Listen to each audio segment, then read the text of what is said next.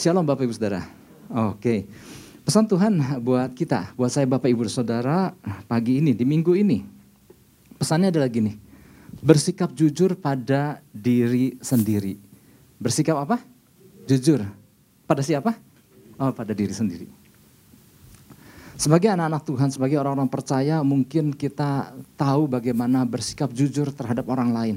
Dan kita udah hidupi itu. Tetapi lewat pesannya ini Tuhan mengingatkan apakah kita juga sudah jujur sama diri sendiri. Seperti apa sih Pak jujur sama diri sendiri? Nah nanti di bagian uh, melalui pesannya ini kita sama-sama belajar. Ya. Tanpa disadari Bapak Ibu Saudara ternyata nggak sedikit orang percaya suka nggak jujur sama diri sendiri. Hal-hal yang sehari-hari lagi sedih, enggak, enggak, enggak, enggak apa-apa, enggak apa-apa. Oke kita buka ayatnya dulu, Lukas 5 ayat 8. Sebetulnya satu perikop daripada kisah ini kita udah hafal, tapi mari kita baca yang dari yang sini kita mungkin udah tahu. Ada di bagian mana kisah tentang Yesus waktu itu yang mengajarkan Simon pada waktu itu yang bersama rekan-rekannya menangkap ikan semalaman dan gak mendapatkan apa-apa. Ini kok dari minggu lalu kok tentang menangkap ikan ya, tetapi nggak ada hubungannya secara langsung. Ya. Oke, kita sama-sama baca apa yang terpampang di depan ini. Satu, dua, tiga. Ketika Simon Petrus melihat hal itu, ia pun tersungkur di depan Yesus dan berkata, Tuhan, pergilah daripadaku, karena aku ini seorang berdosa. Kita sering baca tentang kisah ini. Nah biasanya yang kita fokuskan adalah tentang bagaimana Simon dan rekan-rekannya pergi menangkap ikan semalaman dan gak dapat apa-apa. Dan kemudian Yesus suruh pergi uh, menghela perahu ke tempat yang lebih dalam dan menebarkan jala dan mereka dapat ikan. Sering kali yang kita bahas adalah bagian itu. Dan kita baca selewat tentang bagian ini. Oke, kisahnya gini, kita Pak apa mau diceritain lagi kisahnya ya. Jadi pada saat Yesus menyuruh Petrus, menyuruh Simon ya untuk uh, membawa perahunya ke tempat yang dalam dan menebarkan. Simon kan bilang gini, Guru, telah semalam-malaman kami menangkap ikan dan gak dapat apa-apa. Tapi karena engkau yang menyuruhnya, maka kami akan maka aku akan melakukannya juga. Buat kita perkataan Simon ini ya sempat dia meragukan tapi kemudian dia lakukan gitu. Sepertinya nggak ada masalah. Oh iya, semua orang bisa gitu Pak. Awalnya meragukan tapi kemudian ya udah dah karena Yesus yang mengatakannya maka ia lakukan. Dan kemudian terjadi kan sesuatu. Mereka menangkap ikan dengan jumlah yang banyak. Adalah wajar buat Simon ketika ia bersama rekan-rekannya mengadakan pesta kecil, bersuka cita, wah luar biasa. Rasanya nggak pernah nih dapat ikan sebanyak ini. Karena gini, untuk mengangkat ikan yang ia dapat hasil lemparan jalannya itu nggak cukup dengan satu perahu. Dia perlu memberi tanda kepada rekan-rekan nelayan lain untuk yuk datang ke sini bantu kami, bantu aku. Dan butuh dua perahu. Dan jalan mereka hampir koyak, saking banyaknya ikan. Dan rasanya Mungkin mereka nggak pernah mengalami kejadian yang seperti itu, kecuali malam itu, wow mereka benar-benar menikmati hasil tangkapan yang dahsyat. Makanya saya bilang katakan adalah wajar kalau Simon sama rekan-rekan nelayan yang lain, wah mereka bersenang-senang, bersuka cita menikmati hasil tangkapan yang yang besar itu. Dan kemudian mereka pulang menikmati hasil, hasil tangkapan. Adalah wajar kalau begitu. Tetapi ternyata ada sesuatu yang mengganjal di hati Simon. Aduh. Tadi aku sempat gak percaya sama perkataannya. Ya bayangkan Bapak Ibu Saudara seorang yang gak punya latar belakang nangkep ikan mau ngajarin nelayan handal yang berpengalaman seperti sekelas Simon. Tapi di hati Simon ada sesuatu rasa bersalah. Itulah sebabnya di saat mungkin teman-temannya lagi menikmati penangkapan yang besar, Wah lagi bersorak sore lagi bersuka cita dengan penangkapan yang besar. Apa yang dilakukan Simon? Simon datang kepada Yesus. Dia tersungkur di depan Yesus dan berkata, Tuhan pergilah daripadaku karena aku ini seorang berdosa. Simon gak mau berlama-lama menyimpan rasa salahnya di hatinya. Ia bisa aja menghibur dirinya. Ah, iya tadi sempat nggak percaya sih. Tapi ya, tapi aku kan udah nurut kan. Dan ternyata terbukti benar dan ya udah, puji Tuhan gitu. Dia bisa menghibur dirinya seperti itu, tetapi dia mau jujur. Ada rasa bersalah. Karena gini Bapak Ibu Saudara, ini yang ngomong ini, yang memberikan perintah, ini bukan orang biasa Minimal adalah Yesus waktu itu adalah rabi yang sangat dihormati. Dan bagi Simon perkataan rabi ini ternyata ini bukan rabi sembarangan. Disuruh melempar jala ke bagian yang dalam dan dia tangkap wow ini bukan rabi biasa ini.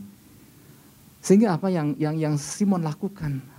Dia datang kepada Yesus dan mengungkapkan rasa salahnya. Aku ini orang berdosa, aku nggak layak. Karena dia tahu siapa yang ada di hadapan dia. Diakui itu.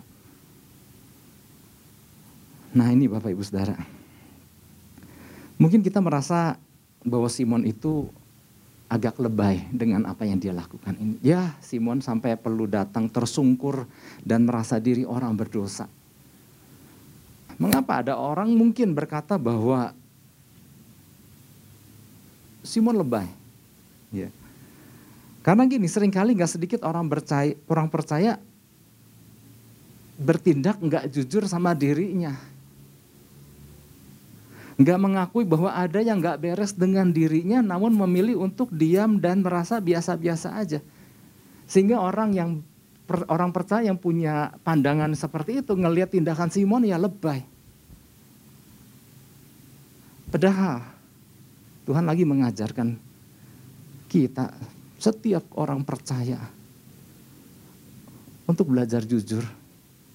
Bukan hanya waktu berurusan dengan orang lain, tapi juga jujur dengan hati kita. Tuhan gak mau kita, hati kita gak oke, okay, tapi kita merasa oke-oke okay, okay aja. Dan kita gak mengakuinya di hadapan Tuhan. Dan kita gak mencoba untuk membereskannya. Apa yang dialami Simon? Meskipun mungkin ada yang mengatakan dia lebay. Tetapi Simon lagi belajar jujur. Dia mengakui. Dan ketika ia mengakui, ada pemberesan. Dan lihat langkah selanjutnya, Tuhan bilang, kamu bukan penjala ikan aja. Kamu bukan penjala ikan lagi. Aku mengajak engkau sebagai penjala manusia. Yang saya mau sampaikan adalah gini, ketika seorang mau jujur sama Tuhan. Ketika seorang mau bereskan hatinya sama Tuhan, sebetulnya Tuhan udah menyediakan sesuatu kehidupan dengan level yang lebih tinggi buat kita. Tapi sering kali sayangnya nggak sedikit orang percaya yang memendam dan menyembunyikan segala rasa-rasa yang salah di hatinya dan merasa oke-oke aja. Dan lewat cerita ini, jangan sampai kita kehilangan momen-momen dahsyat di hari-hari ke depan. Gara-gara kita nggak mau jujur dengan diri kita. Maksudnya gitu. Pesan Tuhan inilah yang menjadi pesan Tuhan bagi kita. Tuhan menyatakan melalui pesannya bahwa orang percaya sering kali nggak jujur terhadap dirinya sendiri. Wow. Merasa diri baik-baik saja di saat mungkin sedang tidak baik-baik saja. Mengapa Tuhan sampai memberikan pesannya ini kepada kita? Barangkali Tuhan belum banyak menemukan orang percaya yang memiliki hati seperti Simon Petrus. Ia mau datang kepada Tuhan dan berterus terang mengakui bahwa ia telah bertindak sesuatu yang mungkin gak pantas di hadapan Tuhan. Atau berterus terang bahwa ada hati yang belum beres di hadapan Tuhan. Dan tanda orang ada sesuatu yang belum beres, namun sering kali merasa diri suka menghibur dirinya dan merasa udah nggak apa-apa. Oh ternyata nggak nggak apa-apa. Tuhan ngerti kok. Tuhan ngerti gitu ya. Ini sebetulnya kalau dibiarkan, ini akan mulai menjadikan benih buruk dalam kehidupan kita. Ada sesuatu yang gak beres. Dan kita hibur, oke nggak salah dengan hibur, tapi yang beres itu yang gak beres itu selesai nggak kan? Nggak selesai. Seringkali ada banyak permasalahan-permasalahan di dalam rumah tangga. Ini saya ini materi ini saya sampaikan di dalam bimbingan pranikah.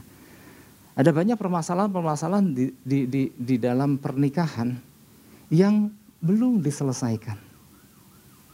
Dan merasa dengan berjalannya waktu pasti akan selesai dengan sendirinya.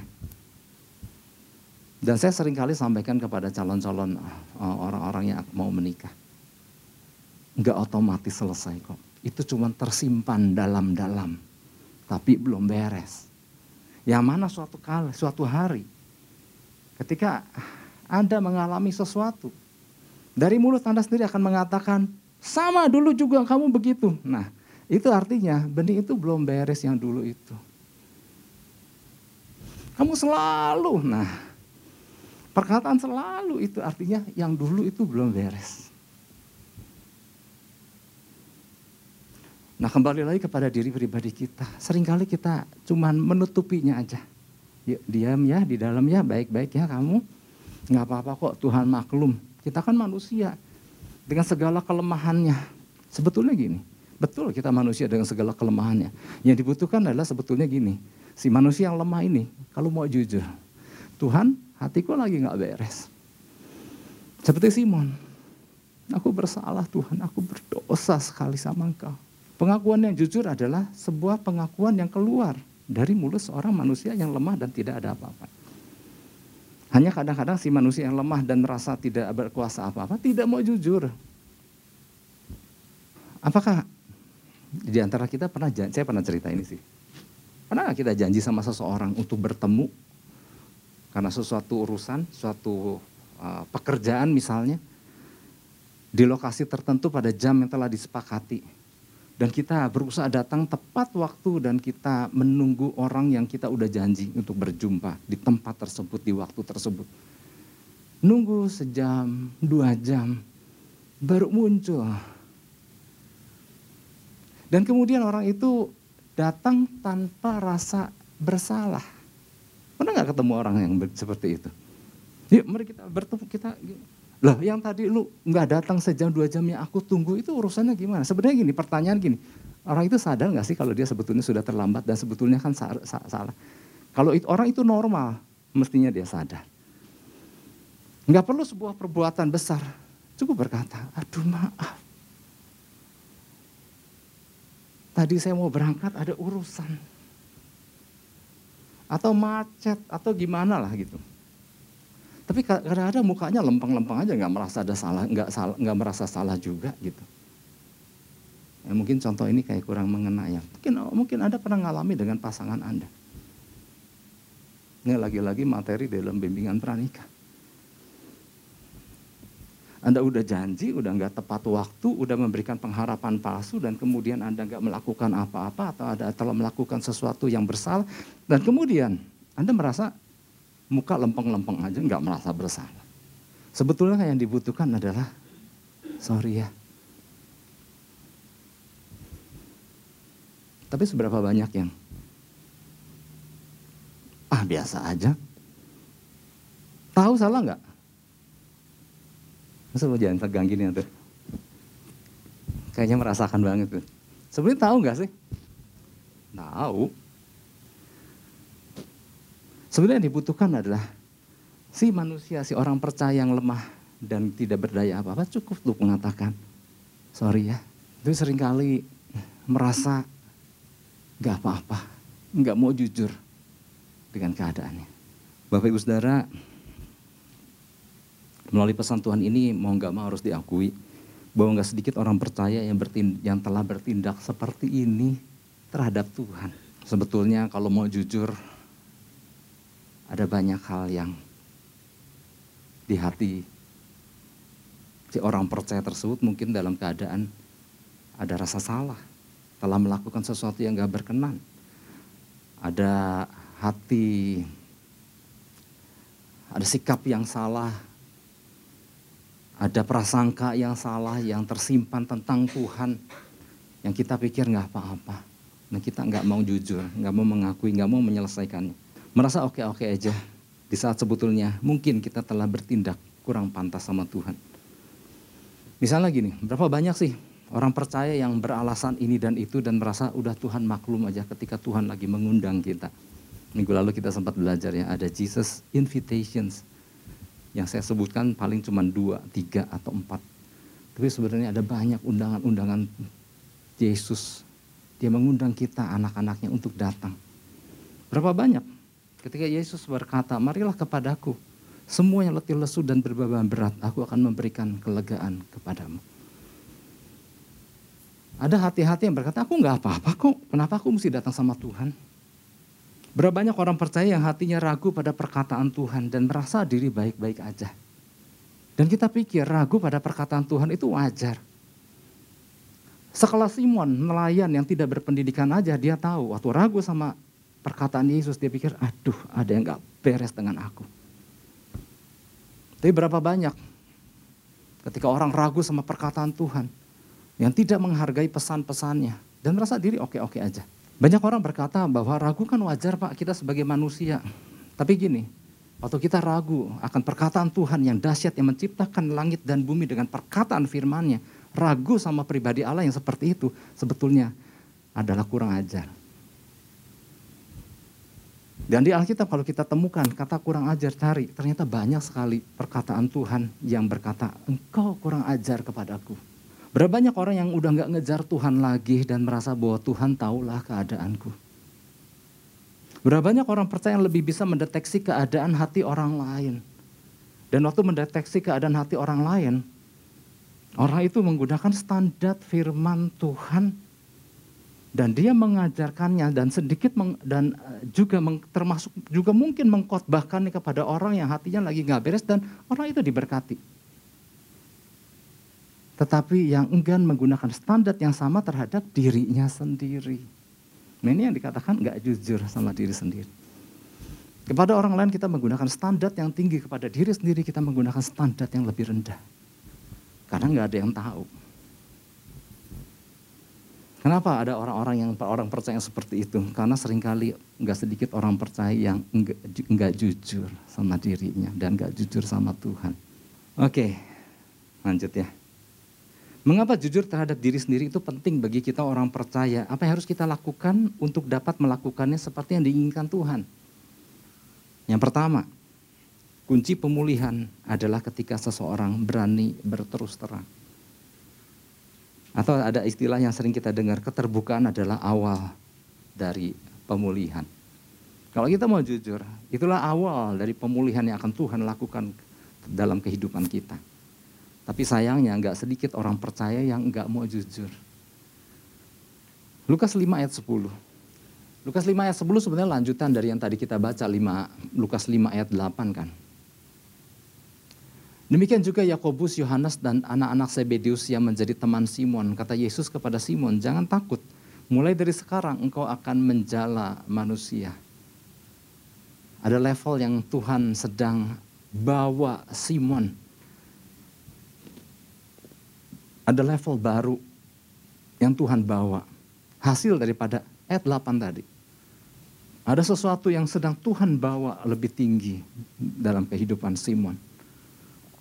Kalau mau dikatakan bahwa keterbukaan Simon membawa dia kepada sesuatu pemulihan atau membawa dia kepada sesuatu kepercayaan dan tanggung jawab yang lebih besar dalam kehidupannya. Sebetulnya kuncinya gini Bapak Ibu Saudara, pesan ini sebetulnya simpel sih. Berani terbuka dan mau mengakui. Sebetulnya kan itu kan. Tapi yang namanya terbuka dan mengakui ternyata praktiknya tuh nggak gampang ya. Kadang sama Tuhan yang maha tahu aja, orang percaya kadang-kadang nggak berani jujur. Padahal gini, kita nggak jujur juga dia tahu. Waktu Simon memendam rasa bersalah dan kemudian dia nggak mau mengungkapkannya juga Tuhan tahu kok gitu. Tapi Simon memilih untuk datang dan diungkapkan, Tuhan, sorry ya, tadi aku sempat nggak percaya. Aduh, dosa banget deh ketika aku nggak percaya sama perkataan. Kurang lebih itu bahasa sehari-harinya. Beberapa ayat-ayat di Alkitab mengajarkan kita bahwa untuk belajar uh, belajar mengakui. Ya, kalau kita buka 1 Yohanes 1 ayat 9. Kita nggak ngaku aja Tuhan tahu. Tapi Tuhan lagi mengajarkan, yuk belajar ngaku yuk gitu. 1 Yohanes 1 ayat 9 di situ dikatakan jika kita mengaku dosa kita, maka ia adalah setia dan adil sehingga ia akan mengampuni segala dosa kita dan menyucikan kita dari segala kejahatan. Kita nggak ngaku juga dia tahu dosa kita gitu. Tapi dia lagi mengajarkan kepada kita, yuk belajar mengakui. Apa yang kamu lakukan? Belajar akui, Tuhan ampuni aku. Aku meragukan perkataanmu selama ini. Tuhan ampuni aku. Aku lagi kesal hatiku. Tapi sering-sering kali kita bilang, Tuhan engkau tahulah Sebetulnya 1 Yohanes 1 ayat 9, satu ayat sebelumnya coba kita baca. Satu ayat sebelum dan satu ayat sesudahnya. Nah, sebelumnya lu deh. Jika kita berkata bahwa kita tidak berdosa, maka kita menipu diri kita sendiri dan kebenaran tidak ada di dalam kita. Sekarang pertanyaannya gini, apa yang membuat seseorang tahu bahwa yang dia lakukan sebetulnya nggak berkenan di hadapan Tuhan? Apa yang membuat seseorang percaya tahu sebetulnya ada kebenaran di dalam dia. Ketika kita hidup sebagai anak-anak Tuhan, sebagai orang percaya dan ada kebenaran dan biarlah kebenaran itu yang jadi mister pengukurnya. Ya, sama-sama belajar. Biarlah kebenaran ini menjadi standar ukuran kita. Sehingga kita tahu nih, ketika ada sesuatu yang di bawah standar itu, oh ada sesuatu yang gak beres yang aku lakukan karena yang aku lakukan di bawah standar itu. Nanti di bagian dalam saya jelaskan lebih lanjut tentang hal ini. Jadi apabila ada standar kebenaran hidup di dalam diri kita, maka standar itu yang menjadi apa? Menjadi penuntunnya. Dan prinsip ini juga bersa, berlaku sama dalam waktu kita menjalin hubungan dengan sesama, waktu kita menjalin hubungan dengan pasangan. Perlu kejujuran Oke, kita mungkin pernah uh, hafal satu ayat ini. Doa orang benar, Yakobus 5 ayat 16. Doa orang benar, bila apa? Bila dengan yakin didoakan, sangat besar kuasanya. Kita sering kan mengutip ayat itu. Salah enggak? Enggak salah. Memang dahsyat ayat itu. Tapi kalau kita baca, itu baru separuh ayat itu kedahsyatan dari doa yang diucapkan, yang dilakukan dengan sebuah keyakinan yang luar biasa memang hasilnya dahsyat. Tapi kita sering kali mengabaikan kalimat pertamanya, Yakobus 5 ayat 16. Kita sama baca baca sama-sama, 1 2 3. Karena itu hendaklah kamu saling mengaku dosamu dan saling mendoakan supaya kamu sembuh. Baru doa orang yang benar bila dengan yakin didoakan sangat besar kuasanya. Seringkali kita lebih tertarik dengan sangat besar kuasanya. Tapi kita lupa mengaku, lupa jujur. Sorry ya, aku tadi udah melukai kamu. Sorry mungkin selama ini aku bikin kamu kesal. Dan saling mendoakan supaya sembuh. Ternyata sesuatu yang membuat seseorang sembuh itu adalah bukan hal yang mudah ternyata. Ah, gak pernah pak, nggak pernah minta maaf. Itu juga kalau maaf kalau menjelang perjamuan kudus. Itu pun matanya nggak ngelihat ke saya. Maafin. Kalau dari atas kelihatan, mari kita salah, di samping kiri kanan Bapak Ibu Saudara ada pasangan, mari uh, kita berjabat tangan dan apabila kita melakukan kesalahan katakan maaf dan yang satu melepaskan pengampunan.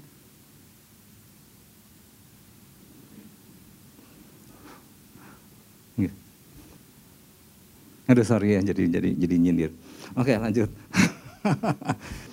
kembali kembali kepada peristiwa Danau Genesaret tadi. Pengakuan yang dilakukan Simon Petrus telah membawa dia masuk ke dalam fase selanjutnya dalam hidupnya.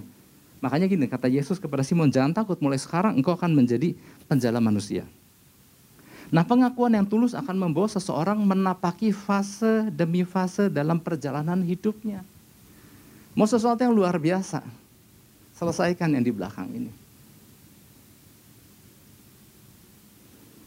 Artinya orang yang tulus itu mudah untuk dibawa naik tingkat. Yang setuju katakan amin.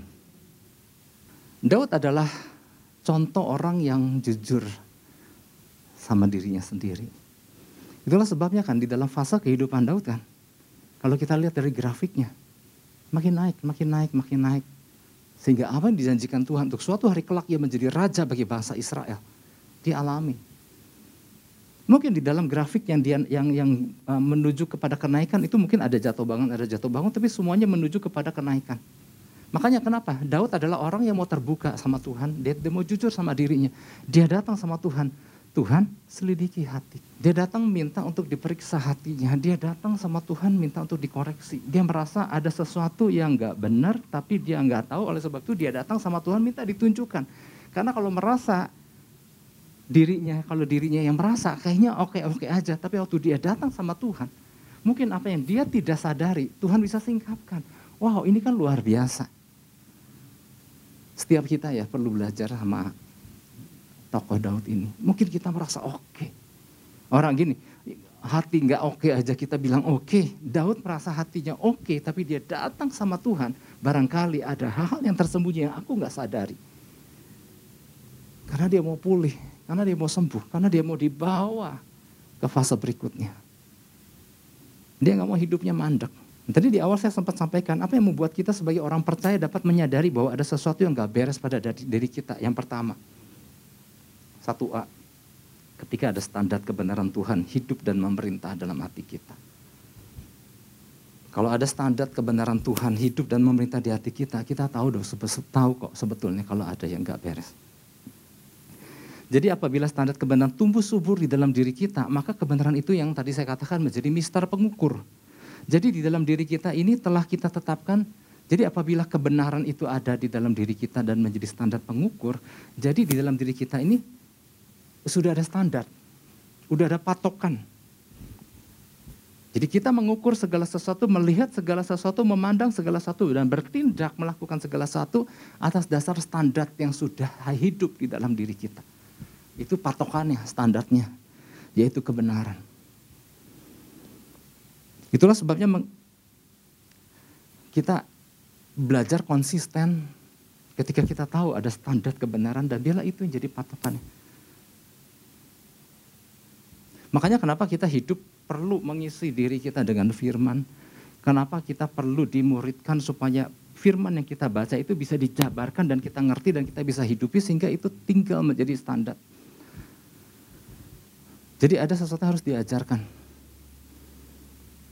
Standar kebersihan pembantu rumah tangga yang baru kerja di hari pertama, baru datang dari kampung dan kerja di tempat kita saya mau tanya, standar kebersihannya sama nggak sih? Sama kita, sama di rumah kita. Mungkin beda. Itulah sebabnya kita harus ajar, kita latih, kita training dia supaya standar kebersihan karena kalau standar kebersihan menurut dia dia bilang ah segini mah pak di kampung saya udah bersih banget Nah, tapi kan kita nggak mau dia me me melakukan pem uh, melakukan tindakan pembersihan mengikuti standarnya dia. Oleh sebab itu kan perlu dilatih, perlu diajarkan. Ini loh mbak, standar kebersihan tuh kayak begini. Ini namanya bersih. Kalau saya colek itu nggak ada misalnya, nggak ada debu. Oh oke, okay, aku ngerti. Sama, ketika kita masuk mungkin sebagai karyawan di sebuah perusahaan, ada training bagaimana kita harus mengenali visi perusahaan. Supaya ini kita tahu punya satu pandangan yang sama, ada statut standar yang sudah ditetapkan yang kita capai bersama-sama. Demikian pula waktu kita di gereja. Pentingnya diajarkan, pentingnya pemuritan supaya kita ngerti apa yang harus kita capai bersama. Nah kembali lagi kepada standar kebenaran. Kalau kita udah tahu ada standar kebenaran, bila ini menjadi menjadi alat pengukurnya. Ya. Bapak Ibu Saudara pernah dengar kata SNI? Mana ya? Itu apa singkatannya? Oh, Standar Nasional Indonesia. Uh, kita akan banyak menemukan kata SNI di barang-barang yang kita pakai. Mungkin oke okay, katakan ya uh, mungkin kalau kita pakai helm suka ada belakangnya tulisan SNI. Artinya dibuat dengan standar yang sudah ditetapkan pemerintah nih. Kalau mau buat, nih contohnya helm aja ya. Contohnya kalau mau buat helm dari sisi memenuhi uh, ke, apa, standar keamanan dan keselamatan dan ini dan itu, standarnya harus begini. Maka pabrik-pabrik yang mau memasarkan helm di Indonesia dan sampai dia dapat izin untuk bisa memasarkan helm itu, maka dia harus mengikuti standar nasional Indonesia untuk pembuatan helm. Nah ketika helm itu dia mau ekspor ke luar negeri, bisa nggak pakai SNI? Enggak, nggak bisa. Ada standar internasional atau standar negara yang kita mau ekspor barang helm kita ke negara tertentu, maka kita harus menyelaraskan apa standar yang mereka akui. Atau kalau kita udah mengikuti standar internasional yang bisa masuk ke seluruh ke banyak negara, maka kita pakai standar itu. Sehingga helm kita bisa dipasarkan di negara di luar negeri kita. Nah sekarang gini, sebagai anak Tuhan, sebagai orang-orang percaya, ada standar yang Tuhan berikan. Nah standar itu stand, lebih sama nggak dengan uh, eh, SNI atau standar internasional? Standar yang Tuhan berikan setara dengan SNI atau setara dengan standar internasional? Nah, mulai susah jawabnya. Sebetulnya bukan keduanya. Karena standar yang Tuhan berikan adalah standar kerajaan sorga. Kenapa pakai standar kerajaan sorga? Karena Efesus 2 ayat 10. Kita ini made in heaven. Dibuat oleh pabrik yang bernama sorga. Efesus 2 ayat 10. Kita ini buatan Allah diciptakan dalam Kristus Yesus untuk melakukan pekerjaan baik. Sampai situ dulu. Kita ini buatan Allah, made by God. Kita dibuat oleh sang maestro, dikatakan dalam bahasa aslinya dengan pekerjaan hasil karya tangannya, poema. Karena kita dibuat, karena kita buatan sorga, buatan tangan Allah. Dan Allah sudah menetapkan ada S SKS, lucu SKS. Enggak, ini baru ciptaan tadi. Bukan standar nasional Indonesia, standar kerajaan sorga. Yang setuju katakan amin. Standar kita adalah standar kerajaan sorga yang lebih tinggi dari standar umum dunia. Bagaimana caranya menetapkan standar kerajaan sorga itu selalu ada di dalam diri kita? nggak ada cara lain ketika kita mulai mengisinya terus hari lepas hari dan bukan cuma sekedar mengisi dan membacanya, tapi juga kita udah sering dengar ya. 4M, membaca, merenungkan, melakukan dan mengajarkan. Nah, nggak lain dari dengan cara mengisinya dan kemudian menghidupinya. Menghidupi itu bukan sekedar melakukan namun menjadi komitmen untuk tidak mau menggunakan standar yang lain selain standar yang ditetapkan Tuhan. Itu yang namanya komitmen. Jangan kita menggunakan standar yang disebut standar ganda. Kepada orang lain kita menggunakan standar kerajaan sorga yang luar biasa itu. Tetapi bagian kepada diri sendiri kita menggunakan standar yang lebih rendah. Udahlah, kamu mah pakai standar ini aja kita bilang sama diri kita sendiri. Kamu kan udah capek ya. Nah, tanpa disadari, nggak sedikit orang ber, orang percaya bermain di standar-standar yang berbeda. Makanya di dalam kelas bimbingan pranikah, aduh kalau jadi ngomong bimbingan pranikah lagi. Di kelas bimbingan pranikah, saya saya kasih tahu sama pasangan-pasangan yang mau yang mau nikah bahwa bimbingan pranikah yang kalian ikuti adalah bimbingan pranikah dengan dasar kebenaran firman Tuhan. Ya, bimbingan pranikah di dalam kekristenan. Yang saya sampaikan adalah bimbingan pranikah standar kerajaan sorga, standar kebenaran firman Tuhan. Saya bilang gini, sementara kalian mengikuti bimbingan pranikah di sini, di luar sana, ada juga bimbingan pranikah sekuler Tapi saya katakan gini, jangan meremehkan bimbingan pranikah yang sekuler di luar sana. Karena ternyata di sana, di luar sana, Ada bimbingan pranikah non agama. Yang mengajarkan integritas, yang mengajarkan kesetiaan, yang mengajarkan keterbukaan, yang mengajarkan komunikasi yang baik, yang mengajarkan apa itu yang namanya mengakui kesalahan, yang mengajarkan tentang komitmen, yang mengajarkan tentang higienis, yang mengajarkan tentang kesehatan, yang mengajarkan tentang kerapihan, yang juga mengajarkan tentang ketertiban di dalam rumah tangga. Itu mereka yang lakukan, juga lakukan.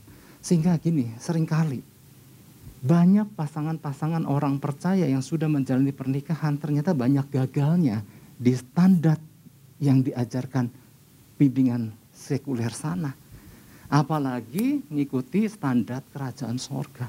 Yang keras standar umum aja banyak gagal kok. Itulah sebabnya di dalam bimbingan pranikah, kalau saya melihat ada pasangan-pasangan yang kurang serius, saya mempertanyakan kembali keseriusannya.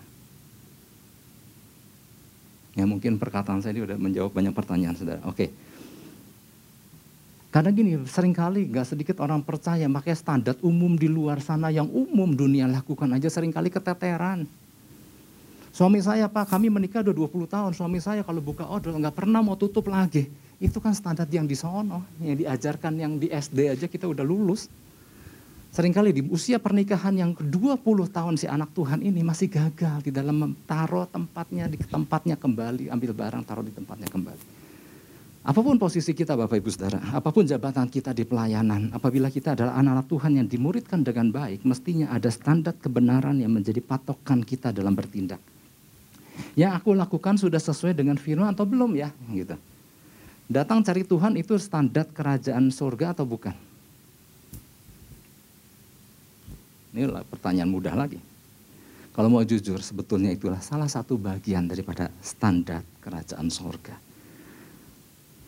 Kalau benar standar itu dihidupi dalam diri kita maka kita akan bereaksi. Aduh Tuhan ampuni. Aku selama ini kurang mencari Tuhan oleh sebab itu aku mau menghidupi itu saat ini. Nah ini yang kita sering kali nggak mau jujur. Kondisi apa pun yang kita sedang hadapi Bapak Ibu Saudara. Saya kan sering kali, kita kan sering kali dengar bahwa hidup yang kita jalani ini nggak selalu mulus. Jalan yang kita lalu ini nggak selalu jalan lurus, jalan tol. Kadang jalan berkelok-kelok, kadang jalan turun naik, kadang jalan berlubang. Ya. Dan apa pun kondisi jalan yang kita lalui nggak seharusnya membuat standar kita jadi turun. Masalah boleh datang, tapi standar kita jangan turun. Saya nggak sedikit orang percaya yang ketika ngalami masalah, ngalami kekecewaan, ngalami kepahitan, ngalami benturan, kecewa sama gereja, kecewa sama pendeta, kecewa sama Tuhan. Eh standarnya dia turunin. Lalu membangun biasanya gini, kalau standar kerajaan surganya udah diturunkan, yang dibangun adalah standar kebenaran sendiri. Tiba-tiba merasa diri benar dan orang lain semua salah, gitu. Itulah standar kebenaran diri sendiri yang dibangun. Sayang, kita udah punya standar kebenaran, udah jangan diturun-turunin. Apa pun kondisi yang kita hadapi. Atau mungkin kita pernah pernah mengalami Bapak Ibu Saudara satu masa ya, baik dulu maupun sekarang ketika merasa waktu dengar khotbah kita tertemplak pada waktu kita dengar khotbah. Mungkin sekaligus tersinggung. Seperti kayak sekarang. Saya mau katakan, tertemplak itu baik. Artinya Anda masih peka. Tertemplak itu artinya Anda lagi disadarkan bahwa, aduh sorry kau pakai Anda. Tertemplak itu baik buat orang percaya, sehingga si orang percaya itu lagi diingatkan bahwa ada standar yang mungkin dia turunkan dan kemudian di, lagi diingatkan untuk dinaikkan kembali. Nah biasanya orang tertemplak tuh di situ. Oh iya, tertemplak itu bukan lagi ditabok, tertemplak itu lagi diingatkan. Oh oh iya, oh iya, iya. iya. Nah saya mau katakan tertemplak itu baik. Yang setuju katakan amin. Yang gak baik itu adalah tidak tertemplak, gak kerasa. Ngomong apa sih kalau gue mau oke-oke aja. Nah itu yang bahaya. Yang dibutuhkan adalah gini, kejujuran. Mau jujur sama diri sendiri. Yang tahu kita nggak oke sebetulnya diri kita kok sama Tuhan. Yang diperlukan adalah kejujuran dan keputusan untuk mau dibawa naik ke standar yang lebih tinggi. Apa yang membuat kita sebagai orang percaya dapat menyadari bahwa kalau mau jujur, ada sesuatu yang nggak beres. Yang pertama, ketika ada standar kebenaran hidup di dalam kita, memerintah dalam kita, kita tahu kalau ada sesuatu yang nggak beres. Yang kedua, ketika masih ada hormat sama Tuhan. Ada yang berkata, Pak, Simon Petrus kan belum tahu kebenaran. Betul. Dia bukan belum mengiring Kristus. Meskipun minimal dia udah dengar khotbahnya Yesus pagi tadi di depan orang banyak. Tapi dalam hadiri dia ada hormat dia kepada Yesus. Yang dia sangat merasa bersalah ketika dia mungkin di dalam hati dia berkata, ini siapa sih ini orang? Menjala juga aku nggak pernah lihat, nelayan juga bukan, tapi mau ngajarkan. Bisa-bisaan. Eh ternyata perkataannya benar. Rasa hormat itu membuat dia datang dan mengakui Tuhan aku orang berdosa. Gak seharusnya aku meragukan perkataanmu. Dia mau jujur. Dan ini membuat dia masuk ke dalam barisan murid-murid Yesus yang terkenal. Dia sebagai diajak Yesus menjadi penjala manusia. Ada fase baru yang dia alami di dalam uh, di dalam kehidupannya Bapak Ibu Saudara. Sama dengan Daud, mungkin Daud belum memiliki seluruh kebenaran Tuhan, namun hubungannya dengan Tuhan itu dan rasa hormatnya sama Tuhan membuat dia, aduh ada yang nggak enak tapi nggak tahu kenapa sehingga membuat Tuhan selidiki aku, lihat hatiku, apakah serong jalan-jalanku dan bawa aku ke dalam seluruh kebenaran. Wow, keren banget. Karena apa? Dia mau jujur sama dirinya sendiri. Oleh sebab itu saya mau tutup Bapak Ibu Saudara. Menjadi jujur di hadapan diri sendiri itu kedengarannya seperti mudah. Tapi saya mau katakan ternyata pada prakteknya enggak mudah. Karena ternyata untuk jujur dan untuk mau pulih, perlu effort, perlu usaha, perlu satu tindakan, mengakui.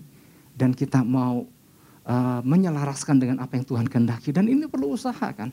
Dan ini yang sering kali orang malas. Aduh udah nyaman, udah di comfort zone, tapi kalau kita tahu, waktu kita mengakuinya, waktu kita mau jujur, Tuhan sebetulnya lagi di depan, lagi melambaikan tangannya, yuk ikut aku. Aku bawa engkau ke dalam fase-fase yang mungkin kamu belum pernah masuki. Dan kita dibawa dengan modal simpel, cuma mau jujur. Yang ngerti katakan amin. Kita beri tepuk tangan buat Tuhan Yesus. Haleluya.